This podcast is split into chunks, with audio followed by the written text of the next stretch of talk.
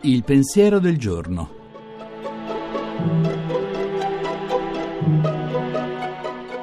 In studio Nicoletta Tiliakos, giornalista. Conosci te stesso, stava scritto nel tempio di Apollo a Delfi, uno dei massimi santuari dell'antichità.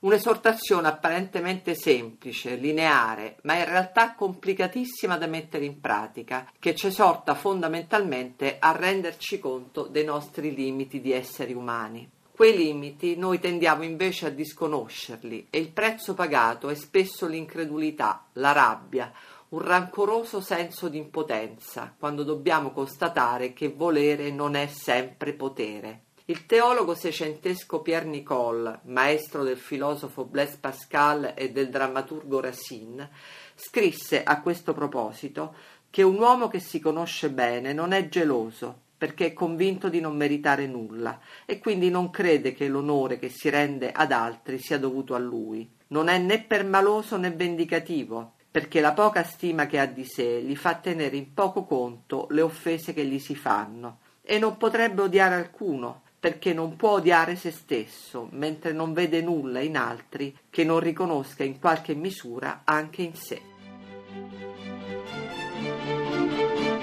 La trasmissione si può riascoltare e scaricare in podcast dal sito pensierodelgiorno.rai.it.